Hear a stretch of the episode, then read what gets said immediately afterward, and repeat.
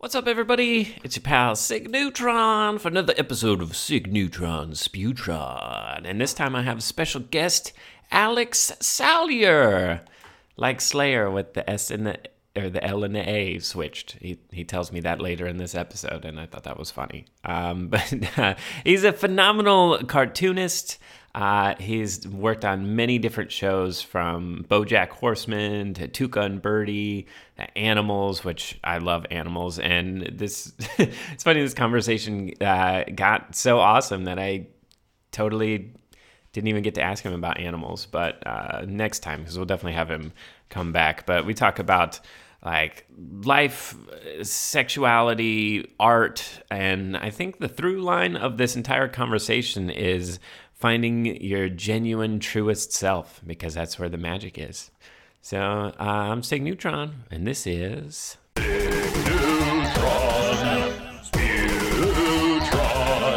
Sig Neutron, sleazy Neutron! Hey, Alex! Thanks so much for being here, Hey, thanks for having me. or or being there, and then we're Yeah, here. How's your day going? Uh, it's going pretty good. You know, like this this whole quarantine stuff. I mean, I before it, I was on this journey of self improvement, and this quarantine has. I was already. I was perfectly at a place where I was ready to begin. I don't know. It, it's only like helped further my personal growth, I guess, in a weird way. I can definitely relate to that. I felt like 2019 was like all about kind of like realizing what was working for me in my life and like cutting out the shit that wasn't.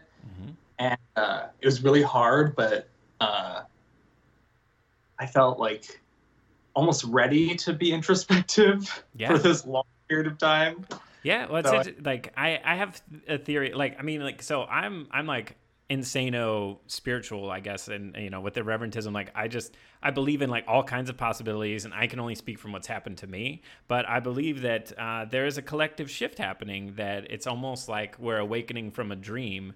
Because when I look at my own life, it's like I was I was living in a, a kind of a nightmare, you know. And then at some point, like all this spiritual stuff happened and then these universal energies or deities or whatever you want to call it like we're like okay it's time to wake up and now like i just feel so like fresh and present and like eager to learn and and grow i don't know life is fucking magical and exciting now you know Yeah, strangely enough. I mean, yeah, I, I'm like reading a lot more, uh, and like not like fiction. Like I'm reading about like anthropology and evolution, just like how we got to this point. yeah And it's, it's like now that, for lack of a better term, we've taken like FOMO out of the equation.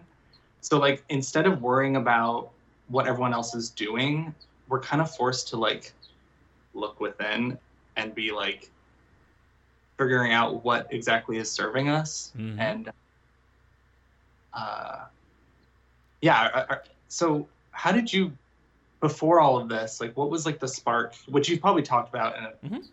previous episode but what was like your spark of like oh shit i need to work on this yeah. Uh, so, well, I was like a hardcore alcoholic for like probably around like seven years, and um, and then we went, and I was like in the process of trying to quit, and then we went to New Orleans, and then uh, Ranny was with me, and then she just started channeling these like spirits of New Orleans.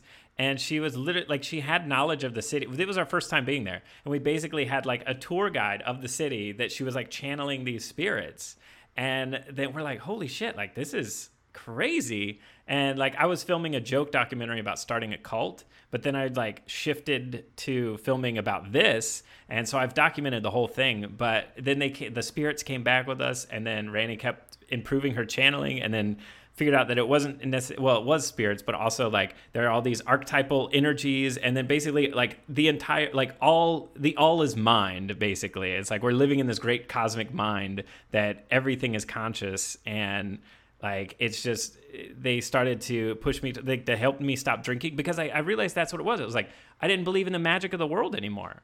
So i i just dove into a bottle you know? It was like i wanted an escape. And when I finally prove it like when proof fell into my lap that was when i was like oh wait no this is, it is magic you know and then that's when yeah i started reading more uh, learning about all kinds of religions theology forced myself to learn quantum physics like and and then it was just it's been like open the floodgates and it's like my life has just been getting better every day and it's like an adventure Oh, it's beautiful. I, yeah, I mean, and do you feel like the more you learn about different types of people and just like uh, like different religions and everything, it it increases your awareness of how diverse we all are, but at the same time, how we are all from the same source, kind of thing. And it's like we're one.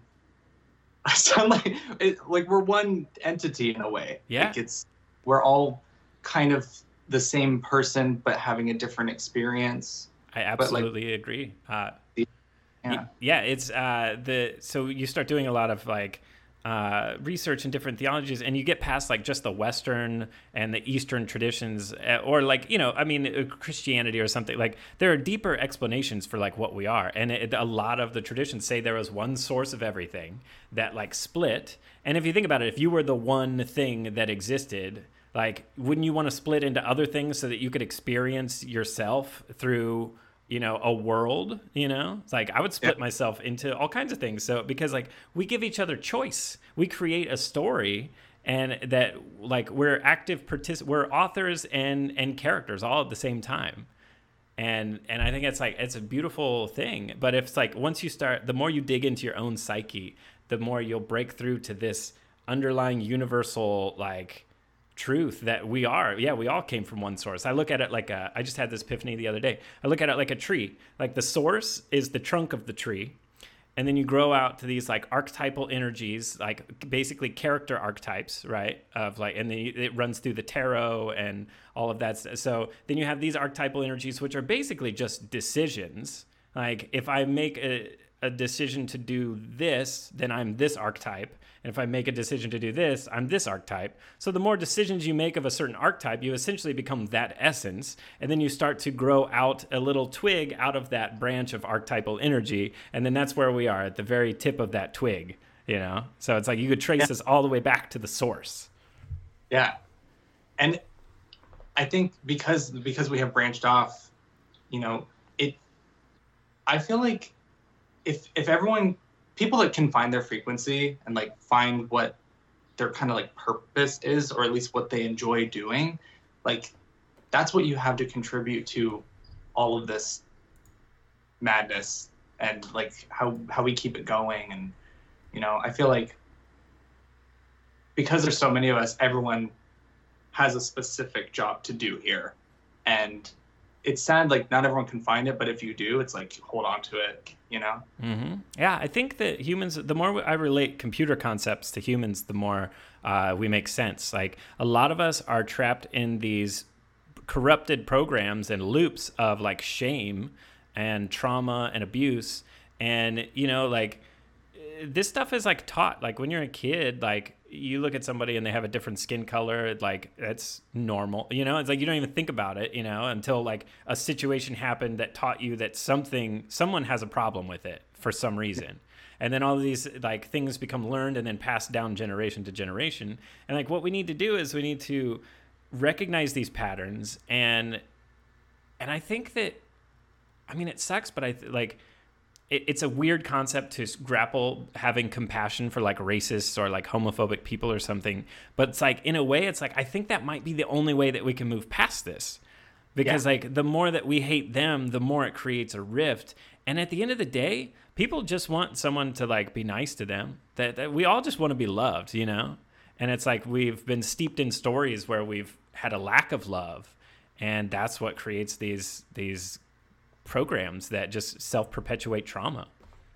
Yeah. I mean, how it, it's like when you're trying to quit like a bad addiction, it you can't, in order to help that person quit, you can't scream at them and tell them they're terrible for doing it. There needs to be a rehabilitation process. And I feel like that works for prejudice too, right? Mhm.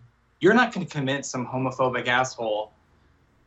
See, and I just did it now, calling them an asshole. You're not going to convince someone who has homophobic feelings Uh-huh. To change their mind by calling them an asshole. Like I did. it's true. be you have to take everything into consideration, like what they have been through, how they were programmed between ages like three and five, like you know, their their the amount of exposure they've had to someone who is queer, um, and you know, it's it's not necessarily their fault that they have all these ideas put into their head, like they were forced there. Mm-hmm. So having compassion towards that. I mean, we've all had prejudices that hopefully we've worked on getting through. You know, I think I feel like there have been th- that's why there's movements to create awareness. Mhm. You know, like there are a lot of people, including myself, that had not considered how hard it was to be black until Black Lives Matter happened Yeah. and it really like takes a lot to hear that sort of information stuff that doesn't affect you but you are like a part of the problem and like you have to change the way you think and you have to change your actions and what you say Yeah. it's it's not easy for people to do because it changes their reality yep. right Absolutely. Yeah, it's I think the most powerful thing a movement can do is spark a conversation actually. And we're we're just now coming to this with the age of the internet and all this like free flowing information and, and connectivity, we're starting to realize that the world is a lot bigger and it has a lot more problems that we've never had to deal with. And in a way, that's like that's kind of a beautiful thing. That's obviously the next logical step in human evolution, is we have to start being aware of other people's problems.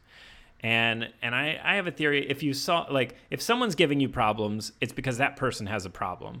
And if you if you work with that person to solve their problem, then you've essentially solved your problem.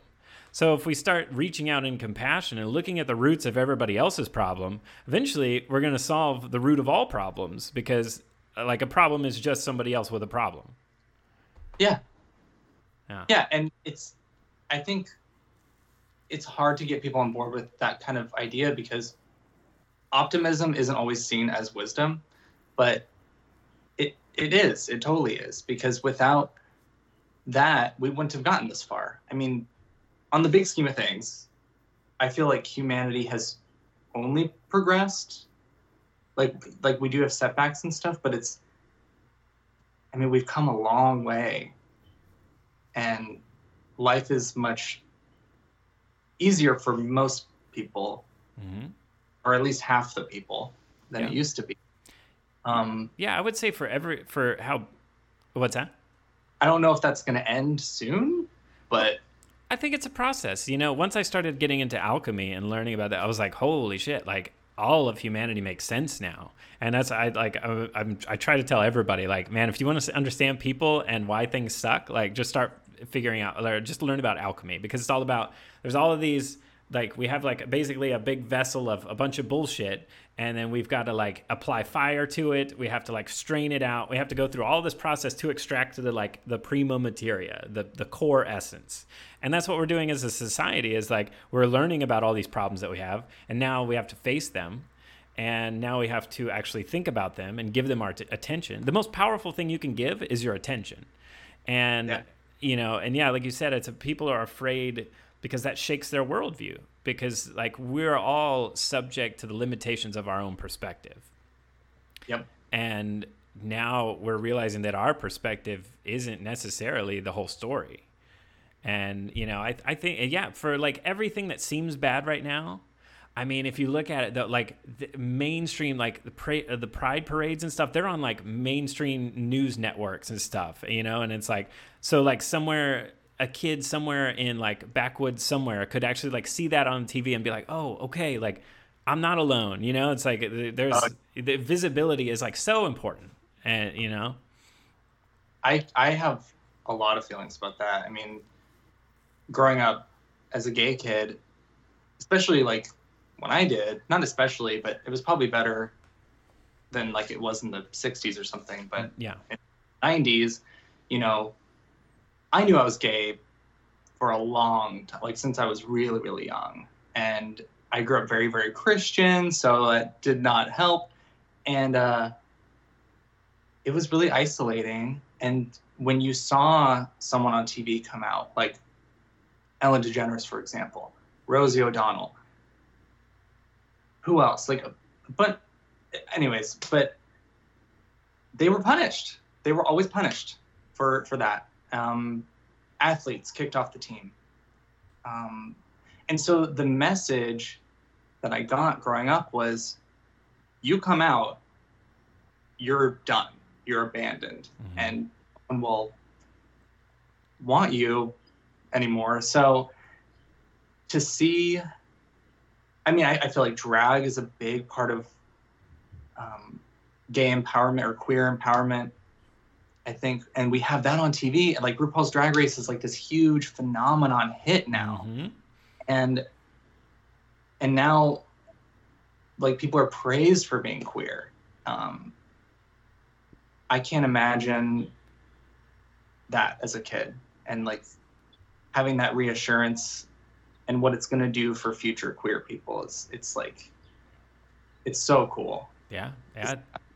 It's a slow process, but we definitely we see it moving, you know. And and that's like, yeah. So me growing up, like it's weird. Like I never, um, I don't know. I was always like really comfortable with myself, and I even like explored the like and, and i don't know if people do this because like nobody really ever talks about it but i was like when i was uh, going through puberty and exploring sexuality and stuff like i actually like considered like am i attracted to to men you know and i and i gave it an actual like legitimate like i thought about it and like experimented like with with thought you know and and then i just it you know it's no i was ended up it was i was more attracted to women. And it, but it's like you know like society makes all these like outlines and rules and it's like it just prevents people from even like exploring the possibility you know? And, and i honestly think it's like it, it's totally it's it's a spectrum you know? There's, there's no cut and dry you know there's it's either like it, just as much as like i feel like in a sense uh, like uh, flavors like why do you like the flavors that you like you know and, and as i'm not like demeaning like the you know uh, sexuality or, or you know but i'm just saying like it's a sense that it's like it what speaks to you and and you can you explain why that speaks to you not really you know What I want to say, like comparing it to food, isn't demeaning because it really is. It really should be taken that seriously. Like it should not be. It should be as controversial as liking a one flavor over another of ice cream. Like it shouldn't be a fucking issue at all. yeah But it is because. I don't know. Like people just. Did it start with sexism? Did it start with. Who knows? It's just I, I feel like if we were all seen as more than just like the gender that we're assigned or like the sex we're born with or whatever, like people are just people, then I think a lot of people would just not care if they were gay, straight, or bi or whatever. hmm Could just be like, oh, I like this person. I'm gonna be with you because you like me.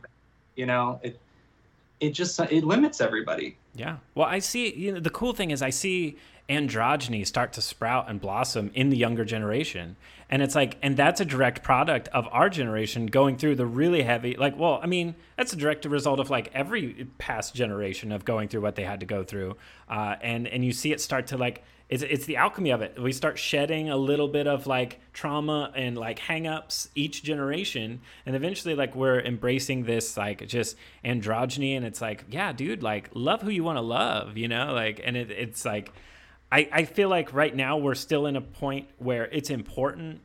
I see the, I see why labels, in a sense, are important, like uh, bisexuality or pansexuality or any like at this moment in our transition, it's important to define concepts, I guess, in a sense. Um, But ideally, we want to move to a society that, like, they're, you know, the we're trying to define how to love someone, which is impossible to define. You know, love is love. You know, we can't, we still can't even, I can't even like explain what love is to you. You know, love is something different to every person. You know. Yeah.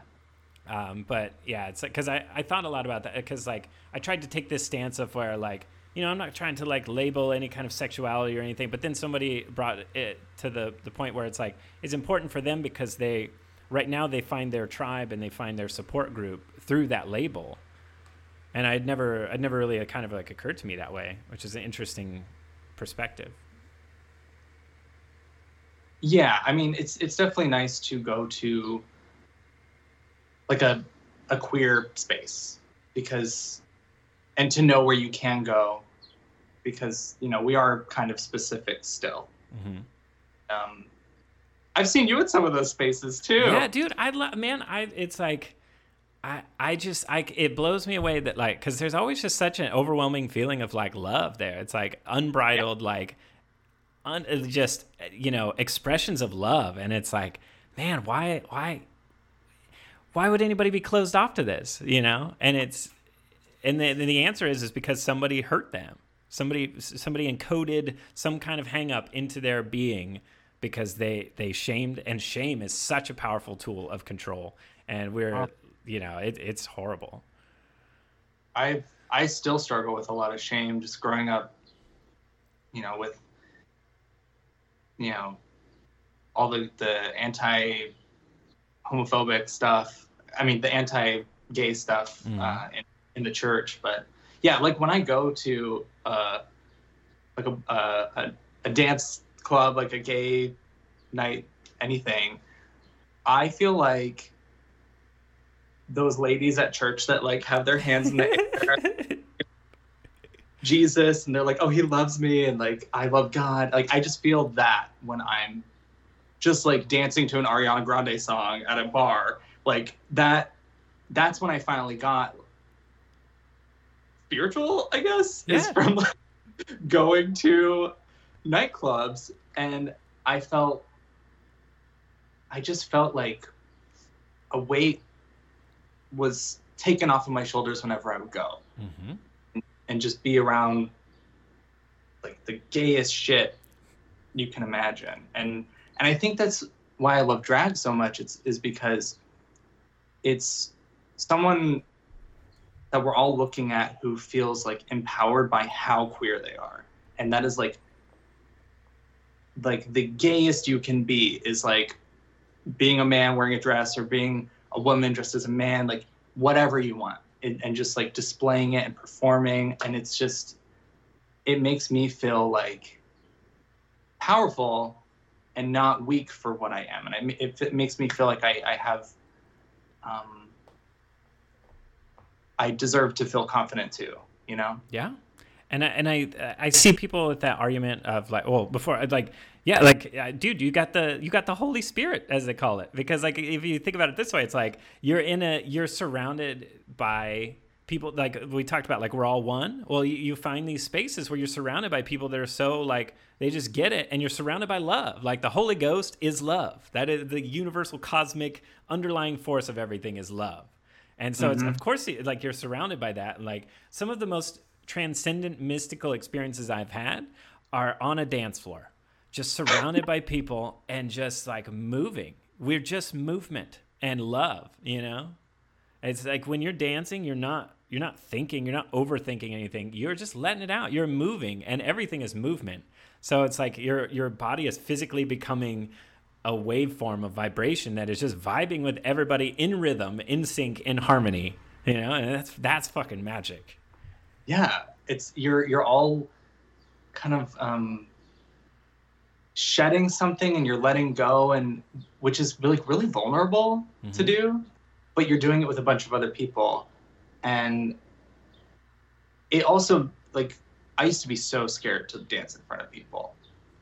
And then i just came to this realization that oh my god no one gives a shit about how insecure i am. No one cares that i'm embarrassed. Like so why should I? Like no one, like everyone's focused on themselves. Yeah. And so I should do the same. yeah, I always say we're the we're the devils of our own hells or the angels of our own heavens. You know, it's like how you feel about yourself and how you see the external world is everything to you.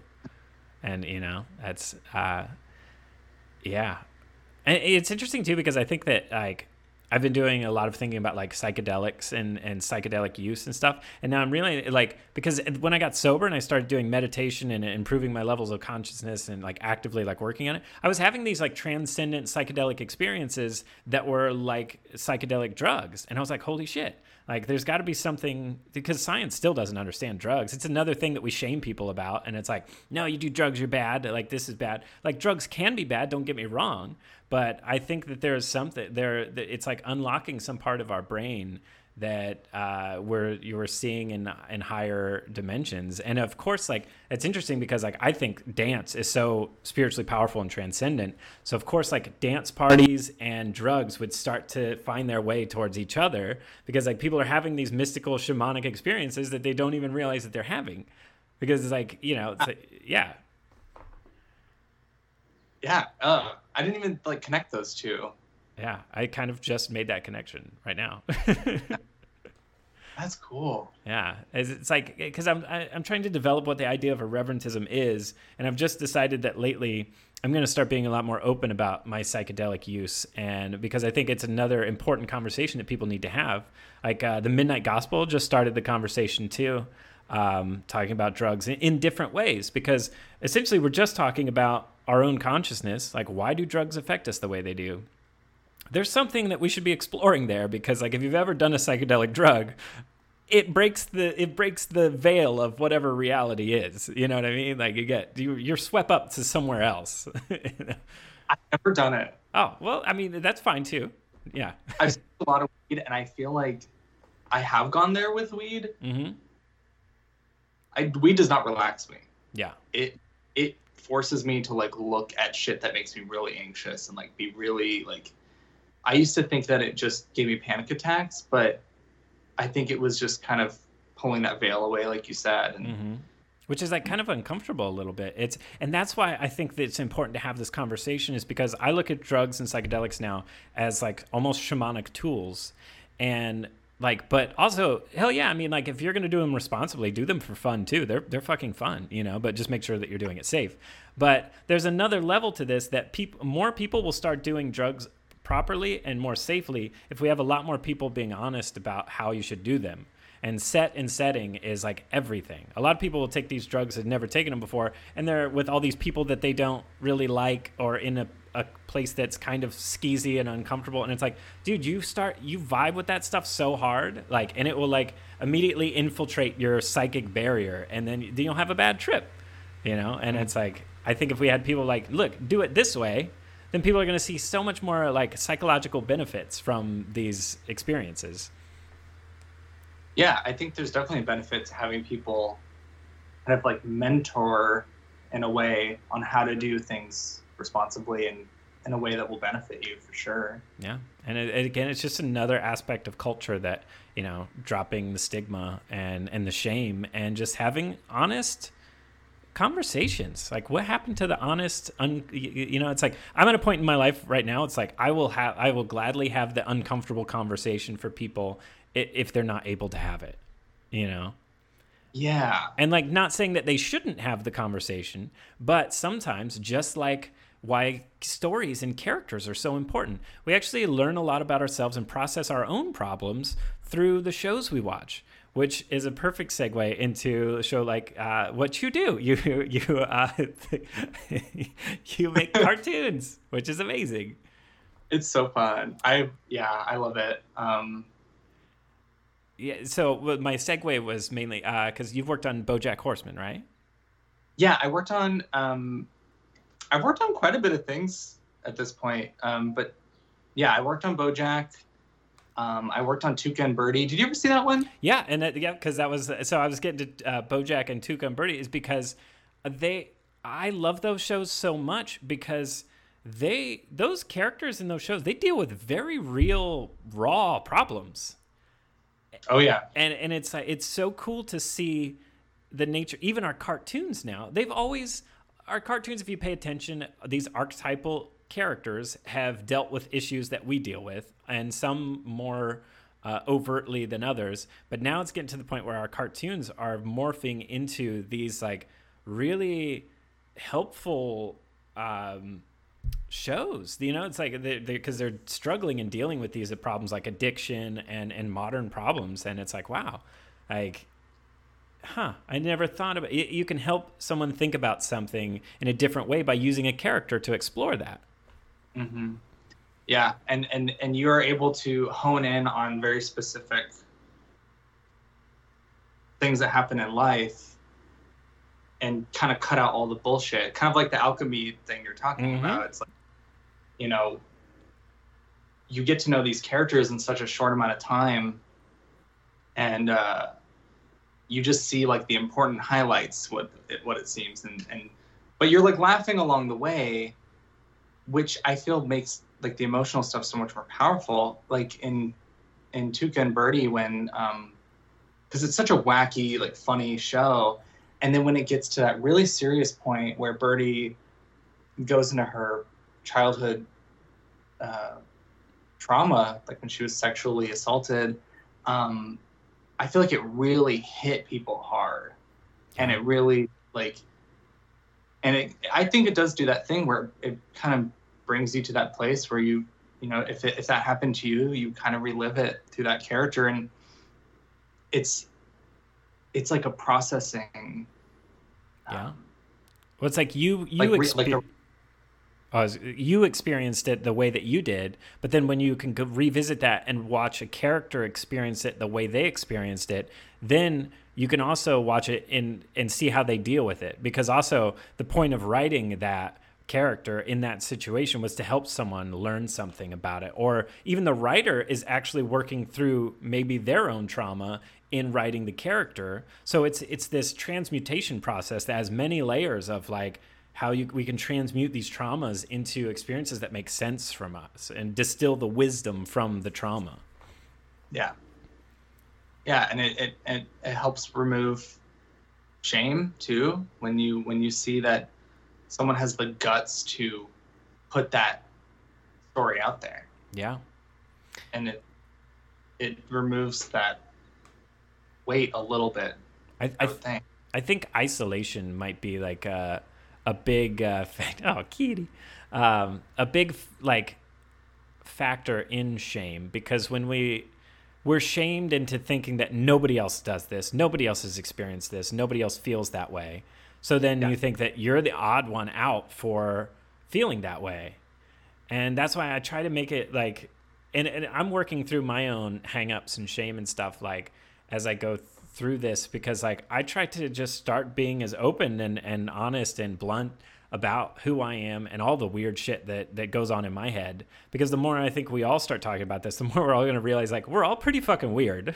Like you know? Sorry kitty. I just whacked her in the head. I didn't mean to. She's like jeez. Okay. Anyways she's fine. Um uh God damn it, what was that I was saying that said? we're uh well once we're all open about it we'll all realize that we're all weirdos Exactly. I mean, and everyone kind of thinks everyone else is crazy too, right? Like, Mhm. we all think someone is fucking weird, but we we're we're all weirdos. We're all just animals wearing costumes that have like created this crazy world. There's just so many of us, and uh, I think we forget to like we need to step back and realize like it wasn't always this way. There wasn't, you know, there weren't all these established rules on like what a human being does and is and what a woman does and what a man does and you know um like if, if you have you ever read the book sapiens? No. Oh it's fucking good. It's basically just like a history of humankind. Nice. And it you know we used to you know we started out in trees and we started walking on two legs and we were in small groups all over the world and everyone had their different ideas. And like the world was way more diverse even though there were a lot fewer of us. Hmm um, but the more people that we made like there there are more rules that have to be set in place in order to keep everything functional right? Mhm. we can still function and be ourselves too like as a society like you can you can be a woman that quote unquote is more masculine whatever that means you can you know you don't have to fit these roles that are Mhm. set up Yeah. And I uh Oh, did it free? Okay, yeah. Now I and it's weird because like I I believe in reincarnation now. Uh so I believe that we're all genderless souls um that that basically our bodies are are just our physical spacesuits that anchor us into time space. So my body anchors my mind into this narrative, this storyline, so that we can have this conversation right here. If I didn't have my body, my mind would still be conscious and aware, but it wouldn't have a vessel to plug into. It would just be out, you know, free floating.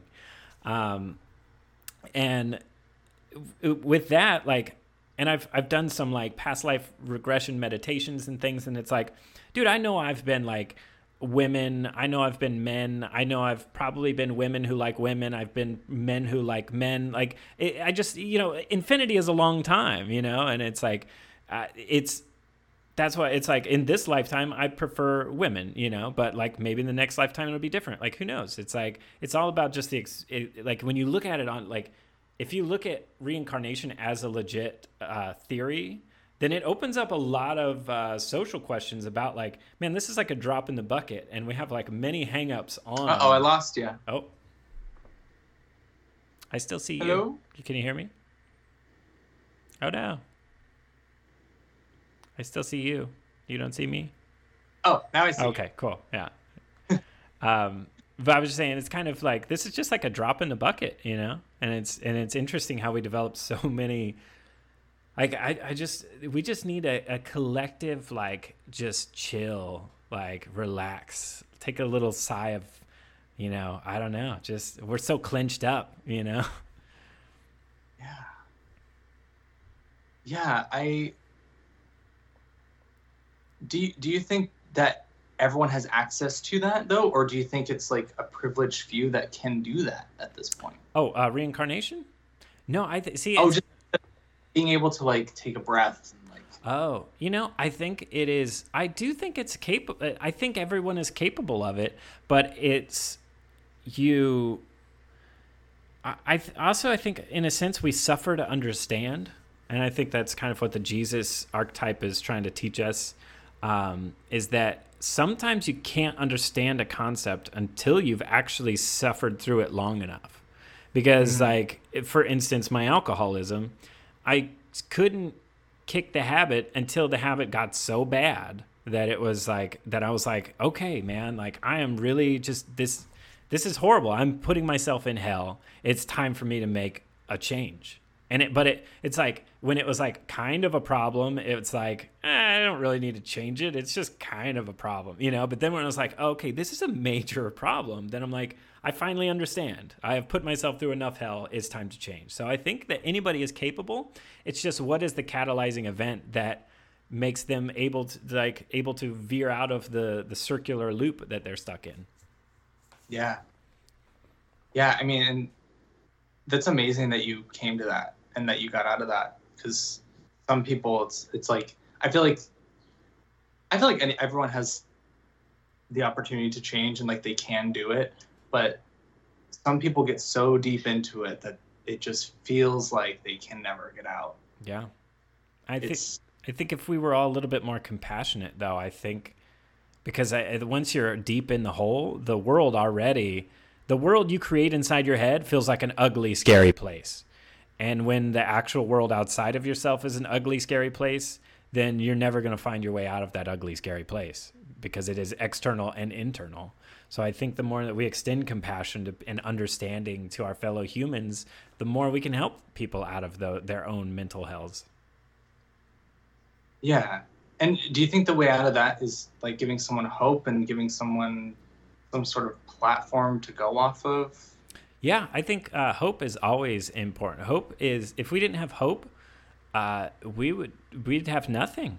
Because think about through throughout human history, like shits sucked like a lot of the time. you know, like we have went through many sucky eras and uh, world events, and how did we get through those events?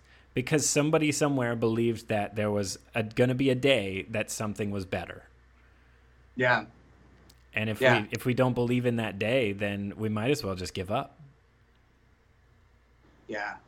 And like resilience and and you know being positive and all that stuff is really great, but hope is the thing that really you have to hold on to in order to get through that shit. Yeah, and eventually through hope, we, when you have that hope and you put in the self work, uh, and to better yourself. And then you start to believe in magic and you start to see the deeper intricacies of this reality. Then that hope turns into illumined faith. And, and I like the concept of illumined faith because faith, in a sense, as we know it and how it's used today, is sort of blind. It's like, I just believe that it will happen. You know, it's like, I'm not going to do anything to make it happen. I'm not going to work towards anything. It's just like, I put my faith in this God outside of myself, you know? But illumined faith is something that you work for through the process of alchemical transformation by facing your demons and like overcoming and self exploration until you find that faith within yourself. And that that faith is a belief in yourself. And when you believe in yourself like you said we are all attached to that source then you believe in the source of all things. So if you can find the faith in yourself it goes all the way back to source Yeah, that's actually like what I've been experiencing in the last two years. And I didn't know there was like a word for it. I thought it was just like manifesting, uh-huh maybe. well but i mean i think manifesting is the action that's how you wield illumined faith is you like you are you have so much belief and faith in yourself and your actions that you start to manifest your reality based on your faith in yourself right. And because you have this specific goal in mind for like where you want to go, you're able to see certain opportunities come up that you wouldn't unless you were thinking that way, mm-hmm. right? yeah That's Yeah. like, it is it's it's like destiny and in a in a sense it's a form of self-awareness um, once i've dropped all of my or tried to i'm still in the process but like dropped all my hang-ups and all this shit you start to see the world for what it is and then you can see through the confusion and you can see your opportunities when they arise sometimes we're just so distracted that we don't realize that opportunity and abundance is all around us all at all times mm-hmm.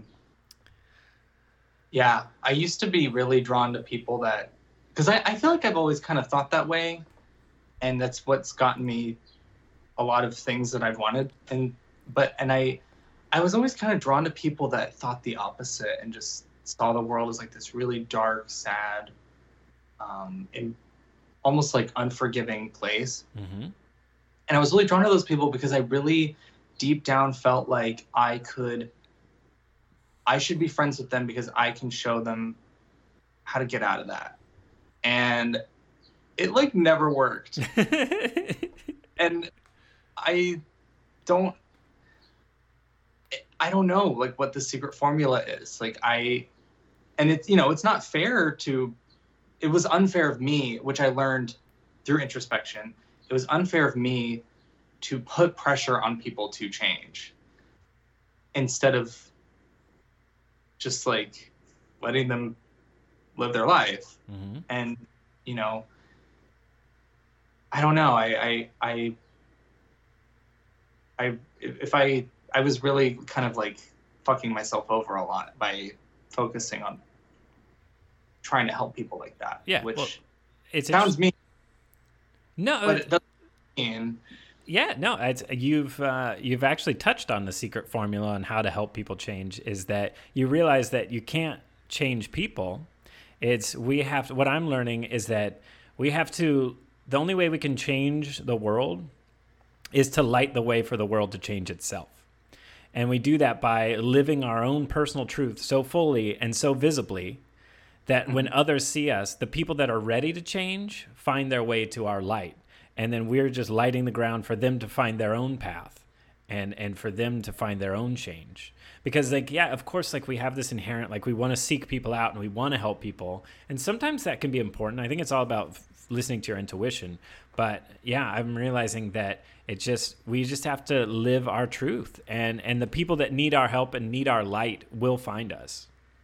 hmm Yeah, and like people that you know want to kind of go with you along this journey or whatever, um, if they like, you should share that with them if they want it, Mm-hmm. but never force it on anybody, right? Yep. Yeah, and that's kind of like why I'm trying to like re-break open the concept of religion and spirituality is because all of our generation it's it's always been forced upon. Like, you know, like it's everybody's been told you have to do this or you're going to hell. And it's like Ugh, I don't uh, like again. That's another. It's shame and fear. Like, what kind of society is built on shame and fear? the society that we're living right now, you know, and and we're, we're we're starting to see the paint the paint chip, and we're realizing the foundation is rotten. So we've got to like tear it all down and start over. And but it's a slow tear down where like we want to keep the f- house sort of standing as we dismantle it to like fix the source problem, you know. Yeah, there still needs to be like a foundation and some boundary boxes, and you know, Mhm. people need boundaries. I Yeah. think, Definitely, I agree. and um, but yeah, man, the hell. Did you grow up religious? Yeah, well, so uh, my mom, she wasn't like she was never forceful on it, but she took us to uh, like Pentecostal churches, which are like the holy rollers where they speak in tongues and like shout things in your face and put their hands on you and stuff. Like I was literally, I, I- was traumatized, man. Like it was scary. Yeah, I I grew up um, very like born again, uh, very rapture focused. So, okay, yeah, I mean, I as a kid, I I truly believed that the apocalypse was happening, and that like, did you you know like the whole Left Behind oh concept yeah, of raptured up. Well, that's what I was raised with. So, you know, they said one day no one's going to see it coming, but all the true Christians will be sucked up and like their clothes will be left behind and there will be this big event and the world will be in an apocalypse for 7 years and um and all this stuff and you know my my family and my church for everyone that was a believer, it was like really comforting in a way to them, like knowing that they'll not have to experience this apocalypse. But me, knowing I was a faggy little kid, hearing all that stuff, I was like, okay, well, I'm gonna be left here because I even asked, like, like even if I believed in Jesus with all my heart, which I did, it was not enough because gay people were not truly Christian because if they were, they wouldn't be gay. And so I felt like I had no hope for my future as a kid. I had no hope for I didn't believe I was going to be an adult. I thought the apocalypse was going to happen like while I was a kid and I wouldn't have parents and all this. And so I had I had so much shame and I had so much like I was so negative as a kid and just like scared of everything and had absolutely no hope. So I was kind of like this empty vessel. But I did have animation and cartoons that I could like escape into and um, I felt like when I was drawing I was in control of like this world that wouldn't punish me and you know um, and just having art was really what got me through until I was finally able to abandon my faith but that was like it's hard to abandon something that you really truly believed in and that if you abandon it you're going to burn in hell for eternity. And like when you believe in eternity and being in pain for eternity it is real it is so scary. And i still struggle with the like what if they were right all the time. Mhm. and uh, i don't know if i'll ever get over that but it's it's very damaging yeah, and um, absolutely. and I, you know, with with everything that's going on now, I'm seeing people that were so optimistic and hopeful and stuff, believing that the world is ending. And I know how awful it is to think that way and let it just ruin any hope for your future that you have. But I just I don't I don't think it's benefiting anyone to think that way, and I don't want anyone to. It's Mhm. not going to serve you. Um, you really just have to focus on a day to day mindset. Yeah, presence, being very present is uh, is a powerful thing. Yeah. Sorry, I went on for a long time. No, no, that was perfect actually, because like, uh, dude, I so uh, first I want to point out this is great because like this is the first like like in depth conversation that we've ever had, and then like we immediately just like start cracking open the heavy hitting topics. I love it. Yeah, it's. Uh, I mean, it's stuff that I is really important to me, and Yeah. um, Absolutely. I. It's it's very real for a lot of people, and I, I don't think people really talk about religious trauma that much. I don't think. And so, I mean, the reason why you've seen my art, it's very, very sexual, very like irreverent Yep. and like funny and all this stuff. And because of my religion and, and my sexuality, I just I grew up thinking I was like this perverted, like disgusting monster.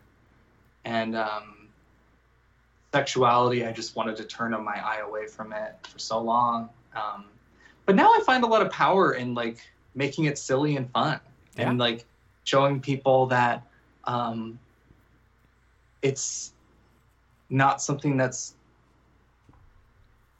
anything to be ashamed of. It's just like part of who we are. And Absolutely, yeah. It's I, I think it's great that because like we'll realize that uh, nobody really talks about spiritual traumas, but actually our generation is riddled with spiritual trauma because of religion and uh, and the ways that we were taught and the ways that we were shamed, and then that manifests in all other areas of our lives, like uh, problems of like homophobia and things like that. It's like it's sort of all it all circles back to whatever story we were told about whatever whatever existence is you know? And a lot of people were shamed because like the, the truth is i think is that nobody understands and that's the scariest part of all for most people is the unknown. Like i don't we don't know what this is so we have to cling to this story of whatever this is and if you deviate from that well, fuck you you're gonna burn in hell you know it's like but that's they're just scared because like that means if you deviate from this then you're shaking up my worldview and i don't like that yeah, yeah and it's like it- changing the reality. It's it's telling you that you're wrong, Mhm. basically, yeah that you thought wrong.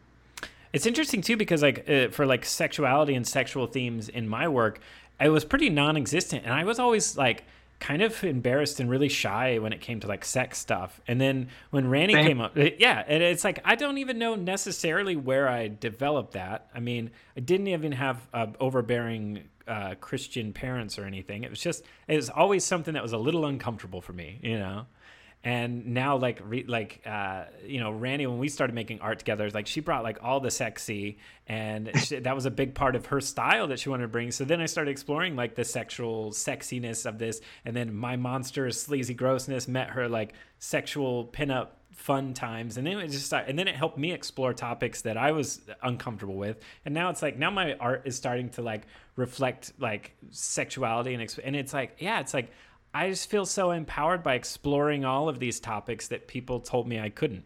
you know?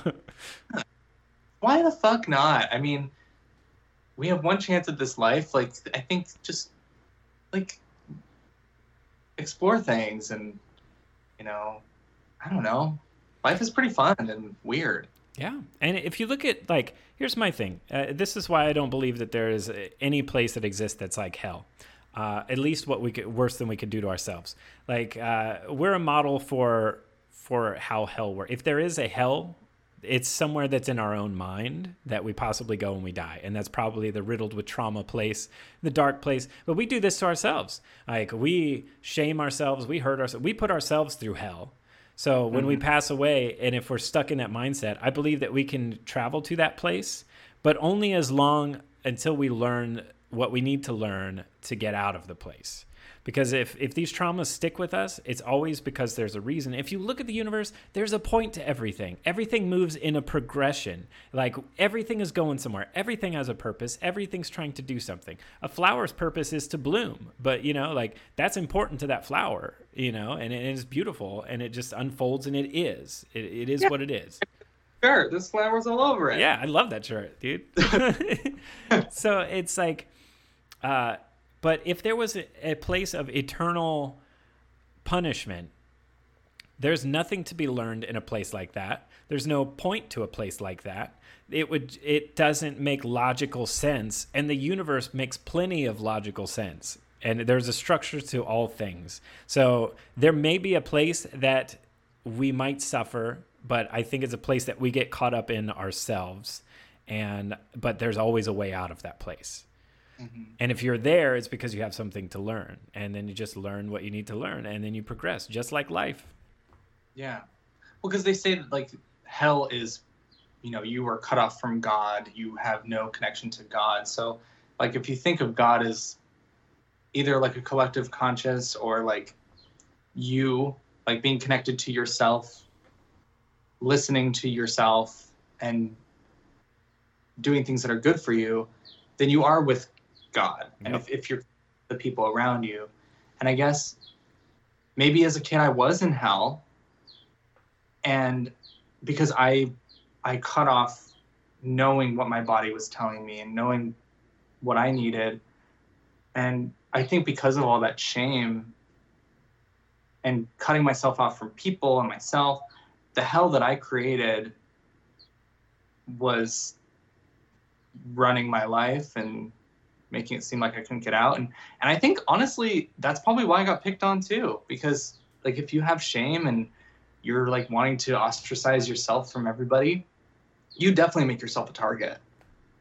Um, but it's kind of like society does that to you, then you do it to yourself. So if you don't let all these ideas affect you and define you, then you can kind of stop that. And I think it's because of people like that in minority groups, people that were like, no, no, no, they're wrong. We do have power, and we can we can show them. Those are the people that started getting everyone else to think that way and Mhm. be the- brave. And the outsiders that's a, like irreverentism that's a big part of like the outsider the weirdo the outcast they serve such an important archetypal role in society because they show you that there's something more like they show you what's out there they show you the unknown because they push for it and, and they show the rest of us. So it's like i feel like the world is almost like this little bubble that keeps slowly condensing back into like conservative like just oneness you know? Like nothing deviates from the norm. Like true order i guess uh, yeah in a sense like this is the like order and chaos. Perfect chaos would be utterly like chaos there would nothing could form in utter chaos because there could be no narrative that would form or anything. But then perfect order would be everything is perfectly placed into a, it would be like perfect geometry. Like and everybody would know their role and they would be there perfectly and then there would be no deviation. So we live in this perfectly imperfect world a little spectrum where we have free will and we can deviate from the norm and but we can strive for order but we can also cause chaos and it just creates that's that's the balance and the yin and yang of the universe it's really cool. yeah and oh and before i forget like I, that's such a cool uh that's a really interesting perspective that you said that's like when we cut ourselves off from our true self we essentially cut ourselves off from like god Yeah. and and yeah that's can't contribute to the world. And i think that needs to be taught is like like individualism and like the idea of being an individual mhm, and the idea of being part of a group can work together. Absolutely. And I it, it you know and i think a lie that a lot of people tell themselves especially like like shy like nerds or queer people and the lie that you tell yourself is because i'm different i cannot be involved in this. Yep so you push yourself away even further. But if you embrace like i'm different and that's good and i, I do have something to bring to all of this then you force yourself into that group and find your group within that group that adds to the whole. And then you're good. Like you you can find your rhythm and find your people. And does that make sense? Absolutely, yeah. That's the that's one of the huge goals of irreverentism is to come together collectively to embrace individuality, and the group will encourage each individual in the group to be the individual because it does work. It absolutely 100%. That's why stories are. That's why we have good stories because we have multiple different characters. That's why we have good food because we have different spices. It's like all of these concepts that, that are, are the nature of our reality is built the way it is because it's trying to tell us like any micro concept is a macro concept. You know, like hmm. we combine food to make dishes because variety is like the spice of life, and it's an experience, and we're creating a, a an experience. So it's diversity and individuality and, and differentness. Like that's that's what we should be embracing and finding out how we can combine what's different to make things new and better. Yeah. And that's what we have been doing for a long time. It's just I don't think people see I don't I don't think I I mean I think people see it, but I don't think people who are have prejudices that are really, really strong see the value in differences. Mm-hmm. And they don't see what they can do for the world as a whole. I think that might come from because they're uh, they've been taught to fear difference. You know, Mhm. fear the unknown. Like, uh, yeah, I think it all just comes back to the root of fear. And I, I've I've figured out a lot of people think that the opposite of love is hate, but actually the opposite of love is fear. Yeah. And uh, and the more we start to understand these concepts like that, the more we can be like, oh yeah, because it's my it's this big thing I have now when I like I'll post something kind of provocative. Uh, for instance, like this lady just like was like nude, covered in masks or something, uh, posing out in front of a grocery store, protesting having to wear a mask or something. And like I posted that, and I was like, an open format of like you know i don't necessarily agree with what this lady is saying but like it's interesting that her experience had drove her to the point where she is like half naked standing in front of a grocery store to prove a point you know Yeah. like uh, it could cut out what'd you say I said, like, what got her there? yeah, right. And uh, like that to me is fascinating. Like, and then everybody is like wants to like jump on board and like shit on the lady and stuff. But then like I start like peeling. Then I'll ask everybody. It's like, okay, so why did you why do you come to those conclusions about this lady? Because we only know this lady from like this one instance, you know. But this lady is an entirely multi-dimensional being that like was just as complicated and weird as we are and it's like and her experience led her to do that like that's fascinating to me and if we could start talking about the root of why we form assumptions about people i think we're going to start to realize that we make a lot of almost unfounded assumptions about people like a lot Well, people want to have a reason for things, and they want to like point blame at somebody, right? Yeah. And I think that's why conspiracy theories exist. It's like you it is so terrifying to like not know why certain things are happening. You want something to be in control of it. So you create answers and instead of just kind of embracing the chaos of everything and how no one really knows what they're doing. Yeah. Well, see, and the crazy part is like, the, there absolutely is like politics is nothing but conspiracy. That's like literally like each politician is conspiring against another politician to move up or get something. You know, it's like just the way that we've set up American politics. It's conspiratorial. Like it's like and and just with corporations and things like the the way that they're like cable companies have like there's like five cable companies that own all of America and they don't infringe on each other's territory and they all raise their prices at the same time and so basically they're one giant company but they've split into five separate companies. So they're an oligarch and it's like those are very real conspiracies that are playing out right in front of our eyes and this is the kind of stuff that we should be focusing on. It's like okay, Yeah. somebody needs to do something about that because we're all getting screwed because we're paying so much money. And it's like, and they're trying to, dude, they, they- oh man, this is a whole rabbit hole to go down. But like municipal broadband, have you heard about this? no. So there are states that actually were like, screw the big cable companies. We're going to put in a state run uh, cable infrastructure. And they did it, and it was amazing. Everybody loved it. It was super cheap, and because they basically treated it like a basic utility. But then the major cable networks came in, and then they threw like with all these teams of giant corporate lawyers, they start smashing this municipal broadband.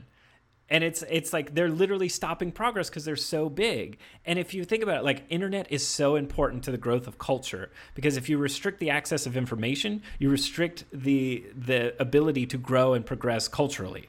So to me it's like if we want to start fix, solving our problems we need to like start fixing infrastructure 1st Mhm. and then and then culture can follow infrastructure but i mean you know it's i just i don't know i look at things I, I don't know. I don't know where I was going. I get excited about points. Now I'm like flustered. I'm like, Okay, so you're totally in good company. Oh.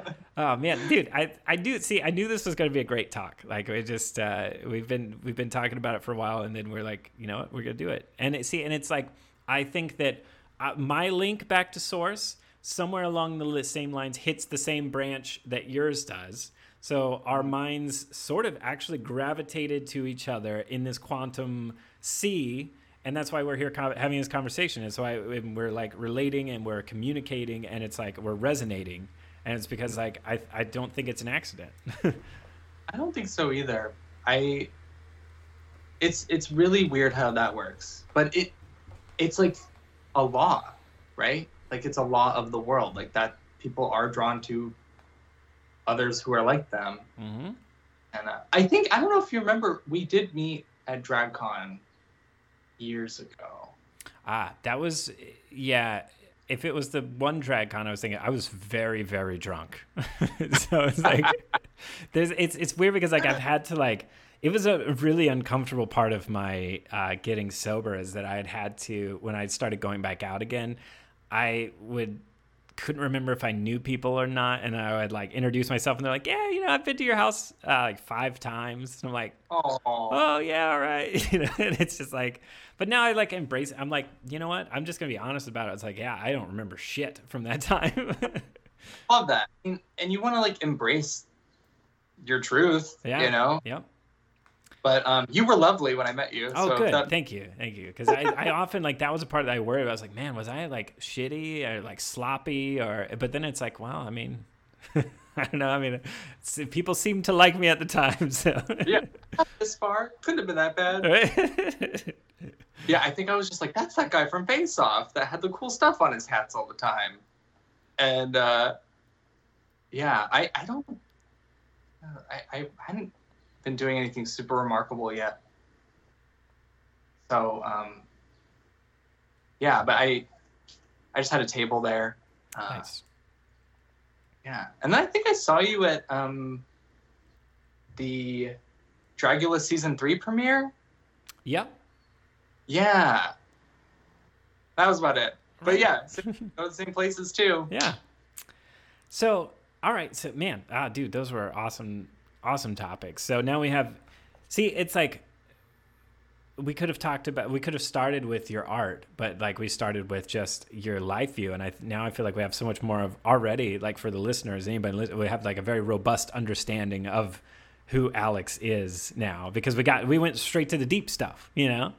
oh Yeah. God. so so now let's talk about uh so you found like art was your escape that was your magic place as a kid um where did where did that take you did you uh when you graduated high school where did where did you go to pursue art or what Oh yeah. Well, you know, my I've been drawing cartoons since I was like two years old, supposedly, and uh, I was really lucky because my parents immediately were like, "Oh, he's gonna do art. Like that's his thing. We should." nice They're, they're they're I think they're they're really creative people the way they think and um, so they were always so supportive of that.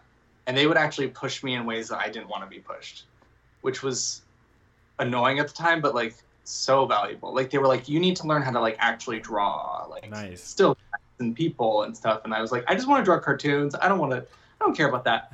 But um, they pushed me and I'm so happy.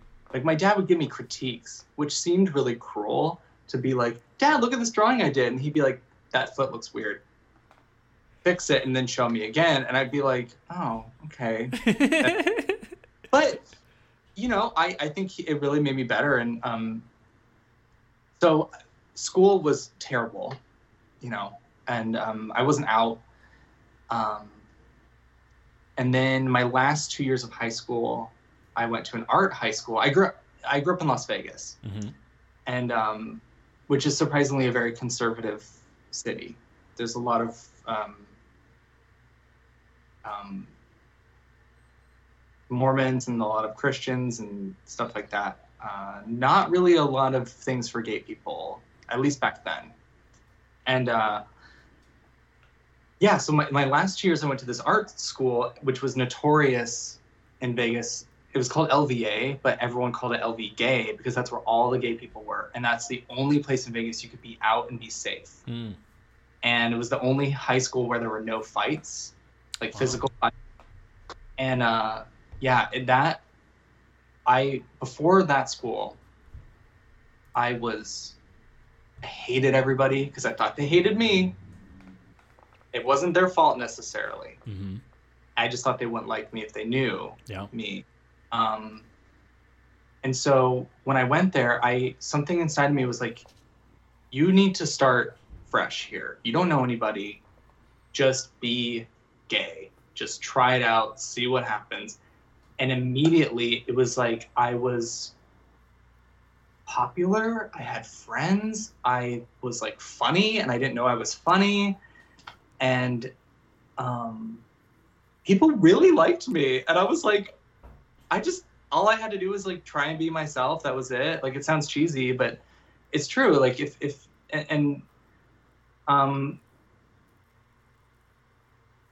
yeah, so th- that I was able to like really grow as an artist because I felt so much love from everybody, Mm-hmm. and that really like it made me realize I want to make art that people enjoy too. Like it's not just for me anymore. It's like I want I want to make people happy and I want to make stuff that makes people laugh because I enjoy making people laugh and I feel like I'm good at that. Mhm. And um, so after high school, I didn't really know what I wanted to do exactly. Like I, I thought I was going to do comics and I went so I was like doing all these like superhero comic stuff. Mhm. Um, I uh, went to Comic Con to try to get a job, and I like made this superhero comic portfolio, and I was like, I want to be an inker. That's what I want to do because I love inking. And uh, but then in the back of my portfolio, I had like my really weird, fucked up, cartoony stuff, like with tits and blood and all this stuff, and um, just I just thought I'd throw it in there for good measure. Um, but I thought that was like my bullshit work, uh, where I couldn't make money, and so I went to like these portfolio reviews, and the guys just kind of flipped through my portfolio and were not interested. They were like, "No, you're young and you don't really know what you're doing," and um, then I I went to like this artist alley, and um, there were these guys that just they they had like really cool weird art, and uh, my friend that was with me grabbed my portfolio and put it in front of them and said, "Look at his stuff." And um, they flipped through my comic book like hero stuff and thought, "Oh, this is fine." And then they got to my wacky cartoony stuff, and they were like, "Nope, do this. Fuck all that other stuff. Just do this. This is you. This is like what you should do." And uh, I just said okay, and I just continued to do that. And um, I decided to go to a little animation school in Orange County. Moved away from Vegas. Um, I learned animation from uh, some old Disney guys, and then I went back into this thing again where I thought I had to fit a mold. So instead of superhero stuff, it was Disney-ish things. Hmm. Yeah. And I did that at first and I was like, fuck, this is wrong. Like, this is not, I'm not getting the reaction out of people anymore. And then, so I just decided to say, fuck it. I'm just going to draw tits and dicks and butts and all that stuff. And, uh, and then people responded and they loved it. And I was like, okay, I guess I just need to keep doing this because people respond to it and they like it. It makes them happy and it makes me happy. hmm And I realized throughout the years, the more I've embraced what I have to bring and what is different about me, the more opportunities I get, and just the better my life gets. You, you know what's really cool about that is that hearing your story, it's almost like you you discovered yourself twice. Uh, for when you went to the new school and you were like, I'm just going to be myself, and then immediately everyone resonated with it, and I was like, wow, you know. But then and then with your art, you experienced the same thing where you were trying to be something that you weren't, and then when you just you embraced who you were, everybody was like, wow, it resonated.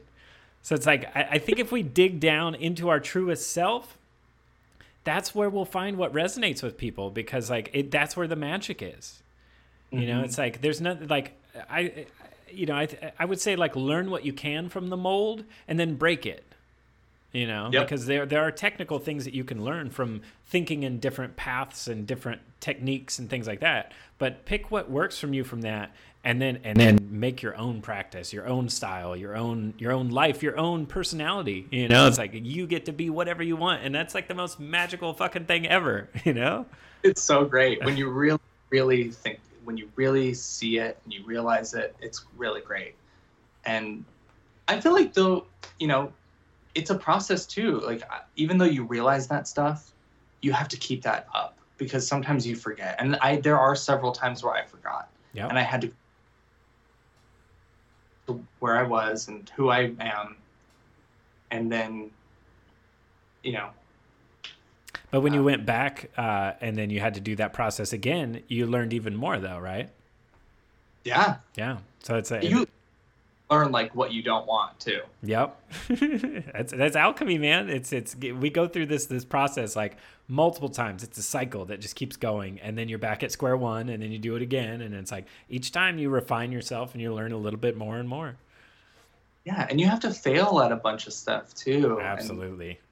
you kind of have to just like try things even if you don't think they're going to work and i think relationships can be that way i think you know and everything You know, that's And, uh, really interesting that you bring that up. Is that I think, yeah, that's another source of contention too. Is that if we look at the dating scene and relationships, w- there's so many pressures on us, like societal pressures. Like I need to get married, I need to have kids, I need to do this. Uh, my relationship has to be this way. It has to be a monogamous relationship with one heterosexual person. You know, it's like all of these like little like this checklist of relationships. Then we go in there with all these expectations. When can you imagine a society if like dating was like let's explore each other and find out if we're compatible and if we're not that's okay like let's support each other on our own endeavor in finding ourselves you know and then it's just like a fluid split Mhm. like and finding out if you're compatible could even be like a several year long process mhm. and if so if you remove that pressure like this has to be forever it's more just about experiencing it seeing if it's working and then when it doesn't say goodbye Yeah. you know It's I we just I think it we just we are the source of our own problems a lot of times. Even though that source comes from the trauma that we've been dealt, but it's you know, it we are the gatekeepers of that trauma and we can it through work, a lot of uncomfortable work and self-introspection and things like you you can let that stuff go. hmm Yeah, if, if if you look back and you had to like kick somebody for ruining your life at any point, it's probably you. right? you bring back from yeah.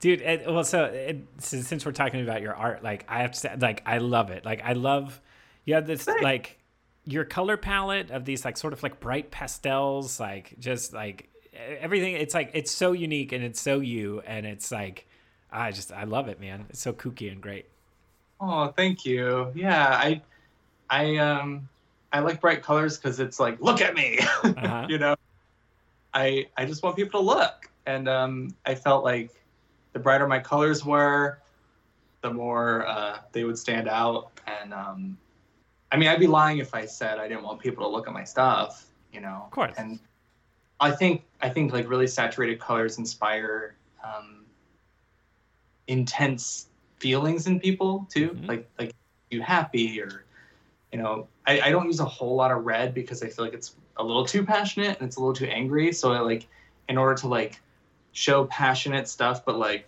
not in a serious way. uh-huh Hot pink hot Yeah. pink is totally that way. yeah So, um, yeah, and uh, I I don't like attaching like gender to too much stuff either, because it's just something that I don't think serves anybody to like focus so much on like what gender someone is. Um, so I'll have something with like tits and a dick because and like hairy legs and uh-huh. because it, it's not your business how that how you define that person it's like they can kind of be whatever they want Yeah, and uh, that's that's what I'm trying to explore too. In uh, uh, and it, it's interesting too because like I'm trying to find my way too, like in exploring sexuality and, and themes of gender and stuff. Because like I fall more on more on the straight spectrum, but you know I'm not gonna be like "Oh, I'm just like hardcore straight or anything, you know. But it's like, but that's that's what I am, and it's like, but also I want to open up and explore like yeah, like you said, like something can have tits and a dick or this and a that, and it's like just mesh it up and and play with it. And like it's another medium of expression and like you know it, it's but it, it just sort of like try to break down stigma and barrier by sort of exploring it and i guess in sort of uncomfortable ways you know? I mean yeah. Uncomfortable but also funny. Like your stuff is super funny. Thanks. I love it because it's like gross and sexy and I don't know. I remember, yeah, like immediately. Uh, I'm just gonna bring up Face Off because that's how I first saw you. yeah And um, I had been watching a few seasons already, and I was like, "Oh, this person's different. I like, I like, I like this. It seems like they know what they're all about, and I'm really drawn to stuff like that. So it's Thanks, man. And you know, it's that that always that means like so much to me, and like, uh, and I think, eh, yeah, that's what that's a lot of that's a major note that I hear from people that were fans of mine from Face Off is that like I seem to just resonate like just genuine, you know.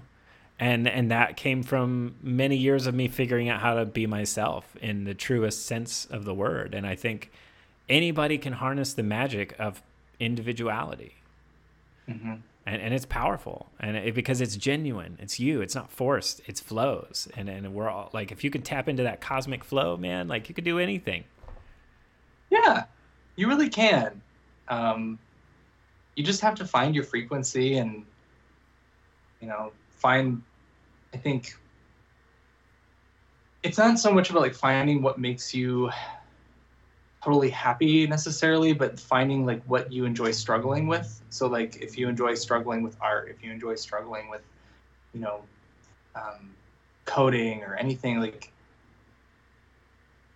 like pay attention to the things that you just enjoy uh, like that make you feel like you forget to eat or bathe right Mhm. and uh, i'm sure you've spent a lot of nights just making something and you're like oh it's 3 a.m and uh, oh i like peed on the floor. I didn't realize. Yeah. Or maybe that i don't know. I catheter now but, um, uh, um, that's probably true for somebody. I bet someone catheters. Maybe. I'm sure that I guarantee you uh, there's a fetish out there for it. I, I'm like fascinated by like sexual fetish and the psychology behind it. Right? It's like, because like seriously, like and all of these like seemingly innocuous things, like like did you know there's a fetish for like pedal pumping, like in a car, like a lady usually in a high heel, like just pumps the brake or the gas pedal in a car. Yeah. Like and, and it's like people derive sexual pleasure from that. And it's like i'm not judging but it's like man i but then like i'm into weird shit too so it's like well why i can't even tell you why i'm into that weird shit. And it's just like I, and, and i think i think that's why i'm so fascinated by the subject is because like that in a sense is the truest deepest darkest like it, when people get into their kinks and their fetishes that's like some deep subconscious stuff that we don't understand. And the only way that we can understand it is through sexual expression and and consensual experience you know um and I Yeah. guess that's why I'm because that's like the deep dark stuff. Like, whoa, what's down there? You know, and it's like, and we all have it. Yeah, I mean, because those are things that you are into when you were at your most vulnerable, right? Mhm. So it's what is the story behind that? I wish I could be turned on by a brake pump. Like, if I could easier, I could just. But no, I, I'm super normal, and uh, well, normal, and um, I'm fascinated by that stuff too. And I have met people who, I don't know, there's something about me that I can't quite pinpoint yet that people feel like they can really tell me anything. Mhm. I've I've there was one guy who told me that he enjoyed eating poop in a sexual way, and I was like, uh, okay, like cool. I, I don't judge, but it's it's also like, why am I the one that you're telling?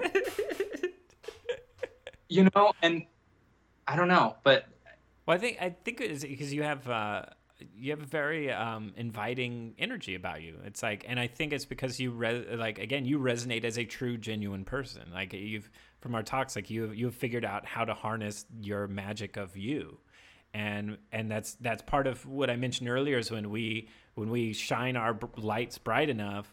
Then that's when people find us, even if it's to tell us that they like to eat poop. But it's still, I mean, like that's you know, he he got to share that with someone, you know. Yeah. Okay, that makes sense. Yeah, because it's like, if you see someone that, it's funny though, because I still feel like I'm really uncomfortable with myself. Like Mhm. there's still um, there's still so much I want to conquer, and like I'm I have I have so many insecurities still, and I feel like there's a lot that I still hide Mhm. um, people, but um, I think because maybe it's something that I'm always working on and getting better at, maybe that's why Mhm. I'm more inviting. I don't know. Well, also, I mean, like, and we also have, uh, you know, there's like, you know, you could be an empath too. Like Randy, like, uh, before she understood how to harness the power of being an empath, people would like within mo- like five minutes of meeting her at a party would be telling her like the deepest, darkest secrets that they have, and she's just like, okay, what do I do with this information? You know, like, you know, It's true. I mean, I'll meet someone. I'll be in the bathroom in a public restroom, and then I find out that someone's like, you know, son died, and that they were there because of the, something, and and that that now they're like going to transition and be. I don't know. Like it could just go into a million things, and yeah, uh, yeah, It's- yeah, you have to, you have to, um, you should talk to Randy sometimes. She could help you with that. Like, she understands that world a lot. I would love that. Yeah. oh maybe she it- could do a. Uh, she's been doing some bone reading. Maybe she could do a bone reading for you. What's that? It's like so she she throws bones, and then so her spirit guides connect with your spirit guides, and then they pass information between spirit guides, and then she relays that information back to you through what she sees in the bones. Okay, let's do it. Okay, right. I'll I'll talk to her after this, but do, uh, I, do I need to provide the bones? no, she hasn't. Yeah. So it's yeah. yes, you have to. Your blood and bone. I did break my foot, so um, maybe we could just cut my foot off and give that to her. there you go. Woo! oh, now you got the boot. Yeah. So, uh, so you found your your true style, and that that carried you to places. Uh, and then you do you work you work at Titmouse now, right? Or or Yeah, with, I'm- how's- I'm directing. A it's for a Netflix show because Titmouse and Netflix kind of like signed a thing. So Titmouse Nice. is going to be making stuff for Netflix for like two years or something. awesome. Um, which, by the way, animation is booming right now more than like ever. Um, and so yeah, so this show um, that I, I'm directing three episodes. It's called Q Force. Um, I can't say a whole lot about it, but um, it's been announced, and um, it's about a queer secret agent team, and it kind of covers a lot of bases. Like it's not just gay; it's you know, it's it's um, the all types of queer experience, but it's through like this action, like James Bond, kind of like Brooklyn Nine Nine sort of Nice. thing, and uh, I think I think it's gonna be really special to people, and I, I hope people like it. Um, and uh, it's it's my directorial debut, really. Nice. So, um, for that to be the show that I first direct is kind of a big deal for me. hmm I never would have thought that I'd be making a show about gay secret agents as a kid. Like that's wild. Yeah, that's awesome though. Yeah, and I I, I think because it's like in this industry in animation, um, there really aren't a lot of queer voices like at all. Um, I mean, there's definitely more now, and I think like Rebecca Sugar and who made Steven Universe, and um, you know, there are several other shows where there is more queer voices coming out. Um, but I feel like I only got this because I was always so vocal about my own experience and you know putting queerness into my own personal work and I think it just proves that if you really find out what makes you unique and, and make yourself really good at it, then you have something to bring to the party and you can get a reaction out of people. You know, you don't want to make stuff that people are just like okay with. Like you want to get like a reaction, whether it's like extremely good or extremely bad. Like, but um, I don't think I've ever really had extremely bad reactions. I don't know. It's hard to know because a lot of it's online. right, that's true. Yeah. I, it's funny because like uh, I was trying to, I was wondering what I was going to call this episode, and like we, I think we really keep touch. The through line of our conversation is individuality for sure. And it's Yeah. fi- finding that true self because once you find that uh, it, it helps with your art because you're not forcing anything. You want to you want to creatively unblock yourself figure out who you are know yourself and then you won't have any it'll just flow out of you man so naturally. Yeah and then you you have so much to give to the group and the group being like your team or you know um, animation in general like you have something special. And i feel like i feel like everyone's capable of it. They just have to find out what exactly their frequency is right? Yeah and usually video and then you finally get it and you're like okay now i can just listen and yep Absolutely, yeah. I, I really think that's that's how our, our consciousness works. It's like radio stations, and most people are turned between stations all the time, so you're hearing like garbled garbledy-gook, you know. So really got to tune in that that station.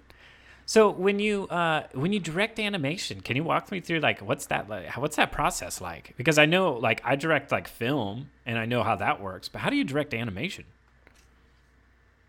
i'm still figuring it out but uh, it's uh you know i think when you have a clear idea you say it and you tell your artists because like i have um three main board art storyboard artists um and I'm, do you know how you know how storyboards work right Yeah. It, it basically, I mean, you can kind of just give us a brief overview of the whole thing for listeners too. So, okay so like storyboards are it's kind of like the rough draft of the show so you're not going to have it fully animated and colored. It's it's they're like this it's the sketchy version where you can still what's going you can still tell what's going on um, and you just like establish this base for the animators to go off of. It's almost like a comic book, kind of.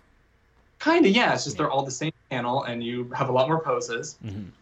and uh, you you know acting is really important staging the, the characters and you know mapping out where they are and all that stuff is really important. And um, deciding you know you're deciding where the camera goes and how it's going to um, make the audience feel. So like um, you know really simple ways uh, if you want a character to feel really alone and isolated you an easy way to do that is to draw the character smaller and like where you can see their entire body and you can see the horizon line you can see the floor and they're in the center and you just like cut back and kind of show how much emptiness is around them and that immediately tells the audience that this person feels alone um, and uh, you know if, if you really want like a lot of tension in a scene you cut in really close to somebody Mm. stuff like that. And um, so, as a director, you can't like control what the board artists are doing, but you can kind of guide them on the feelings that you want and like any shot structure you want. Um, and uh, it really is um, about just being super decisive.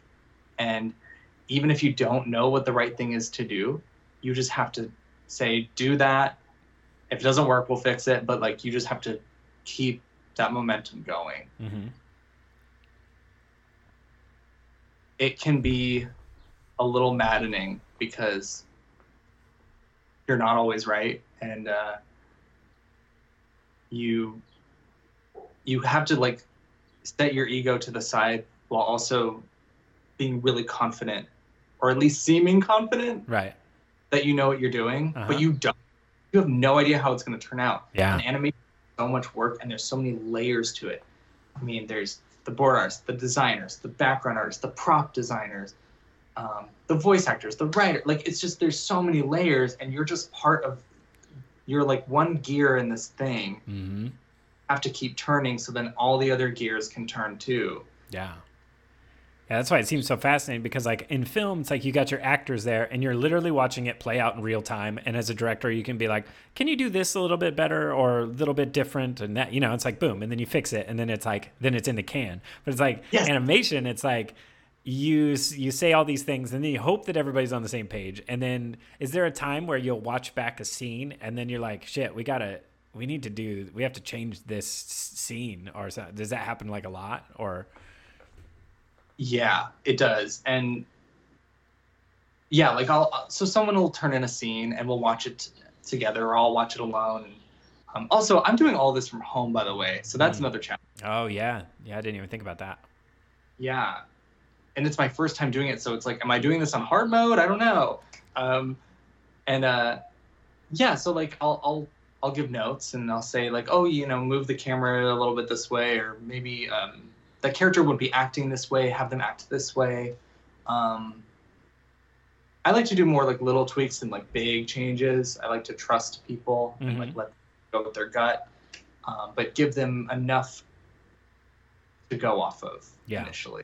Um, are the voice lines recorded before the animation do you animate Yeah. around voice yeah Yeah, and um, some shows, like our shows, like we get a radio play, so we get like all the dialogue is recorded, and um, we draw to that, and we can we can adjust the timing a little bit here and there. Mhm. But then there are cartoons where um, they're given an outline, and the storyboard artists kind of write it, and they write the Ah. dialogue. So they do the boards, and then the dialogue's recorded. ah So mostly in adult shows, the writing and the dialogue is done first. Um,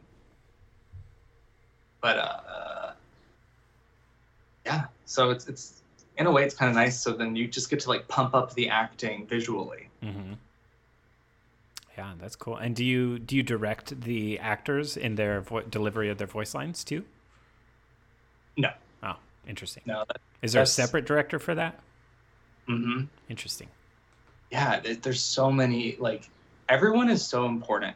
hmm Like we all really like no. I don't think any job is more important than the other in animation. Down to production. I mean, if you have a bad production coordinator, it like really sucks. And um, yeah, we need non-artists in there too. Yeah. oh yeah, absolutely. Yeah, dude. Like, if, I just think like trying to get my artist friends to do anything together is like it's a chaos, chaotic shit show. You know, like and it's like yeah, we need like there is a definite. It goes back to what you're saying. It's like everybody can find their place, and everybody has a place to find with whatever their unique talent is, because everything that is produced is such a product of so many minds coming together to accomplish an, a task. hmm Yeah, we need we need people that aren't uh, crazy artist types, and because like we're making this stuff for the general public. Like we need we need someone to be like reining, right? yeah, for sure. Yeah, it's, it's like I, that's why I'm grateful of like for Randy. Like she's like a wacky, crazy artist too, but she's like she also has like the sensibilities to like help keep us like reined in. You know, like because I am just I'm a pure chaotically neutral like entity, so I'm like always all over the place. So it's nice to have like somebody a grounding force. I yeah, I'm I'm like I think I'm a bit balanced in a way because like I realized I was kind of crazy, so I created like this sounds this sounds nuts, but I created like a person in my mind who is very logical and can like keep me in check. And uh, whenever I feel like I'm losing it a little bit, I just pretend to be him, like whatever my idea of him is, and then he's the one that like cleans the house and bathes and all this stuff and like takes care of me. And then I can put him away and be crazy again Oh, because so much of my life has it, like yeah i have a lot of friends and i'm i'm not like lonely but there was a long time where i was very alone in my head too. And so there are just certain things i um, manifested within me to like survive. Mm-hmm. feel like i can function. Um, That's that's that's really interesting. Like that's that's a cool, like a powerful, practical visualization tool to help people navigate life. And I'm all about that. And it, it's also because I say spirituality is practicality, and it's it's interesting too because like that concept is almost similar to like the concept of spirit guides, where we have these energies that are their character archetypes. You know, it's mm-hmm. like, and you have that character that is gets shit done and is like on point and on time. And it's like, I, it's it's interesting to think. I wonder if like you're actually like that's one of your spirit guides, and you've imagined it, but actually that was a spirit guide that was already with you, and that's the your way of interfacing with the spirit guide. Maybe It's an I mean- interesting way to think about it. we all kind of have two parts of us, and I feel like we subconsciously create characters that do too. I mean, look at like why why are superheroes so popular? Like they there's two and they they're all two different people. Like like Clark Kent is like this nerdy guy who's like a writer at a newspaper. Or I forget what he does. Yeah. And um and then Superman is like a completely different person, and I feel like um we all have that in us to just have um you know like two two sides of our brain that can work together. Um it's it's it takes like a conscious effort though. And i felt like like the the repres the representation of that in like superheroes or even like pee-wee herman. Paul Reubens is nothing like pee-wee herman. Yeah, absolutely. he's able to get what he needs to get done by being Pee Wee Herman. And what he wants to do is make people laugh, make people feel creative, um, also create, at the time, uh, create a space for other artists to express themselves. And he did that through this character that either he made up or who he truly is. And um, I think there's nothing crazy about that. Nope. It's just kind of like how you can best get your shit done. It, it, in a sense, it's just mental and and and possibly spiritual mastery. Like you you recognize and realize the archetypes in your head, and then you know when to apply the right energy to the right situation. Mm-hmm. Yeah. I mean, there's even like in psychology, they say, you know, in order to get past shame and, um, you know, past traumas and stuff, you really have to nurture the, your your child that's in you, Mm-hmm. another part of you. Yep. And yeah, there, we have so many different facets that need nurturing and support. And if you do that, those parts of you will support you as well. Yep. Right. Yeah, it's like you're collecting allies almost, you know. And it's like once I started to be, befriend my shadow parts and my darker aspects, like they became my allies, and I I was rather than hiding them and then they were manifesting in subconscious terrible habits. I was recognizing them and utilizing their best qualities, and that way, they they don't manifest as bad qualities. Mm-hmm. And it goes back to so like like those dark parts of yourself that you're like shaming and saying they're terrible and all this stuff, they're only gonna get worse because that is what you're making them to be. You are saying that they're bad. Ooh, an interesting way to look. Like, oh, go ahead. I think you're about to say it, but like that is what you do with people that are prejudiced in some way. Like you cannot just like label them as that and make them into bigger monsters than what they really are, because then that's exactly what they're going to do. Yeah. And dude and that tie in about the kid like the, our younger ch- child imagine your shadow aspects as a child and you're just like berate like and then this happens to us in real life. Like we yell uh, you yell at a kid you abuse a kid and they internalize this trauma and then they become up to like have bad programming and reflect that. So it's like wow i never really thought about like our shadow aspects as kids that we you know berate and and shame. Of course they're gonna they, they, all they know is beratement and shame for trying to be who they are hmm Wow. Yeah. I mean, why do you think? I don't know if I want to get into this, but like certain priests that are pedophiles and stuff. I mean, I think that comes from repression of Absolutely. of any. I mean, that's that's it right there. Is like that's raw repression, and those are some serious consequences. And it's like when you shame and repress somebody, that doesn't just hurt them; it hurts all the people around them. Yep. Like they're going to, you know, and Yeah, I mean, like, what's the common denominator there? It's like, why are like C- Catholic priests like? It's a huge thing. It's like a huge deal. That's like uh, covered up, but that that's another story. But it's like what we know about it. It is a very large problem, and also that that also lends like when I talked earlier about like homophobics or racists and stuff, like unfortunately and uncomfortably, pedophiles fall in that category too. Is that like I, I don't know how and this is like a really uncomfortable conversation to have, but it's like I don't know somehow I think the only way we're gonna figure out how to help people with pedophilia is somehow having honest, open conversations about it or something. You know what I mean? Because like, I, I'm sure, like, I would think that anybody that is a pedophile probably doesn't particularly want to be, you know, or like, in a sense, I mean, yeah, it's, it's like there's so many No, layers there. You know what I'm trying to say? it's it, i mean we're definitely cr- like tiptoeing on this line right where it's it's something that is so awful and so unforgivable um but wanting to know like the root of it and being able to like rehabilitate is good Mm-hmm. But it's like so terrible that we don't even want to touch like how can we rehabilitate or help people. It's like whoa, fuck you. You know what I mean? It's like oh I mean, you don't even want to know that person Yeah. because it's something that's so terrible. But but truly, if if it is something that they want to not be, then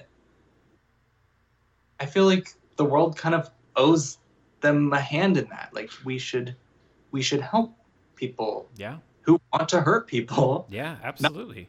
Abs- that is that's that is the this the sensical conclusion to that is like yeah, exactly how you said it. We should help people, not hurt people. you know, like yeah, and it's like it, the the R. Kelly story is a fascinating example of what happens when it goes on like celebrity culture and just like enablers of like this guy had a problem and he told people he had a problem. Like he knew he was a monster, but everybody around him just enabled him to do it because he's fucking R. Kelly, you know? And it's just like that's like so tragic and so sad and so horrible on so many levels. hmm Yeah, there is a way to love someone and not enable them. Yeah, absolutely.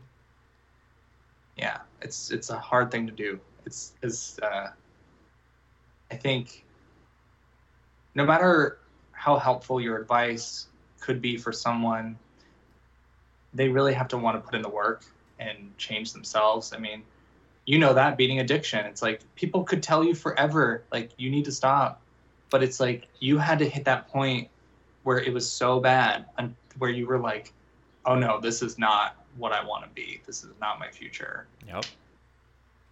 And and I went that far into the darkness, like really, like I'm grateful for that time because I sprung back that much harder. Like because I like I always say the dark parts of your life are like dungeons and dungeons and dragons. Like you venture into them, and that's where all the good like treasures and and like mystical artifacts hide. But the trick is you got to make it back out of those alive. And then when Yeah. you are, you have experience points and you're stronger for it. And you have like, you know, mystical items and stuff. So it's like you, we should venture into the dark, but we should always find our way back. hmm Yeah, and, and if you've been there and you have all these treasures, you can share them with other people. Like, Absolutely. and maybe save that, maybe save them the trip, you know, because some, some people don't make it back, you know? yeah, and that's that's the worst.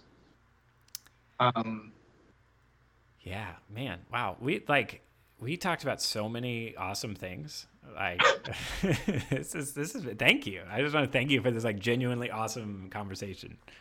thank you. I feel great. I I mean, I've been really introspective lately. Be I because I live alone. I'm totally alone, Uh huh. and breaking my foot made me even more alone. So I've I've had a lot of time to think about stuff. right on. Well, uh, man, I well, well, I blah words.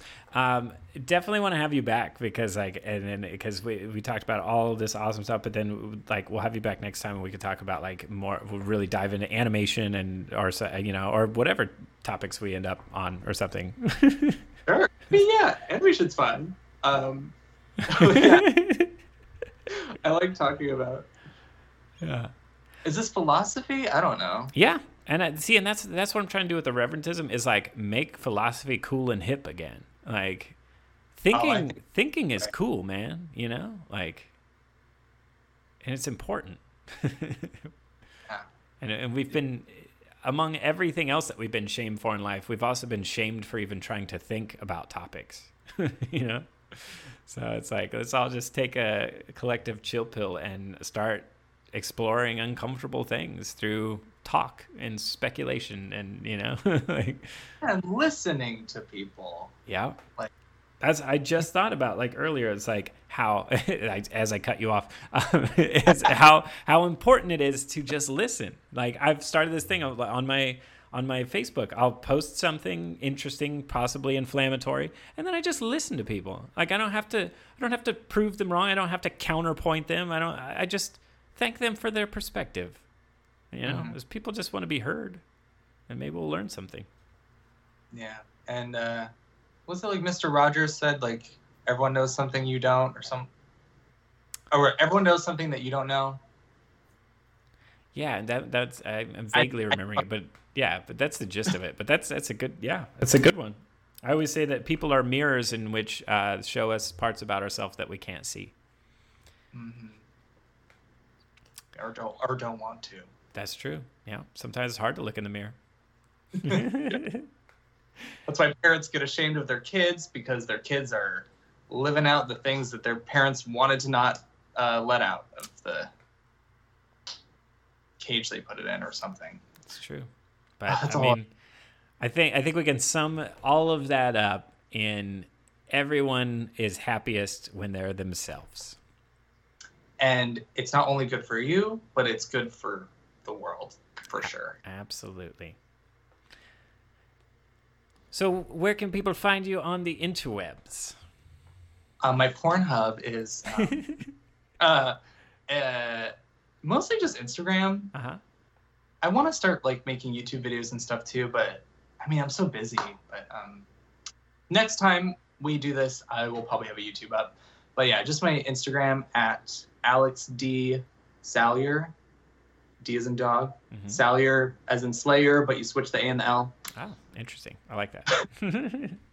and yeah, you guys should definitely uh, check out his work because it's awesome and I love it. Thank you. I love you. Oh, thanks. So the feeling is mutual, man. Like, and that's what I'm saying. It's like we, got all this like weird like hang-ups on like being able to say you love somebody, but it's like when we we just had like a unique and genuine connection, and that that's that to me is love, man. Like, wh- why why is that? Why is that weird or shameful to say like, yeah, dude, I love you too. Like, this has been a great time, and and uh, thank you for the experience. Yeah. Nothing wrong with that. Yeah, the world needs more love, man. I'll tell you that much. True.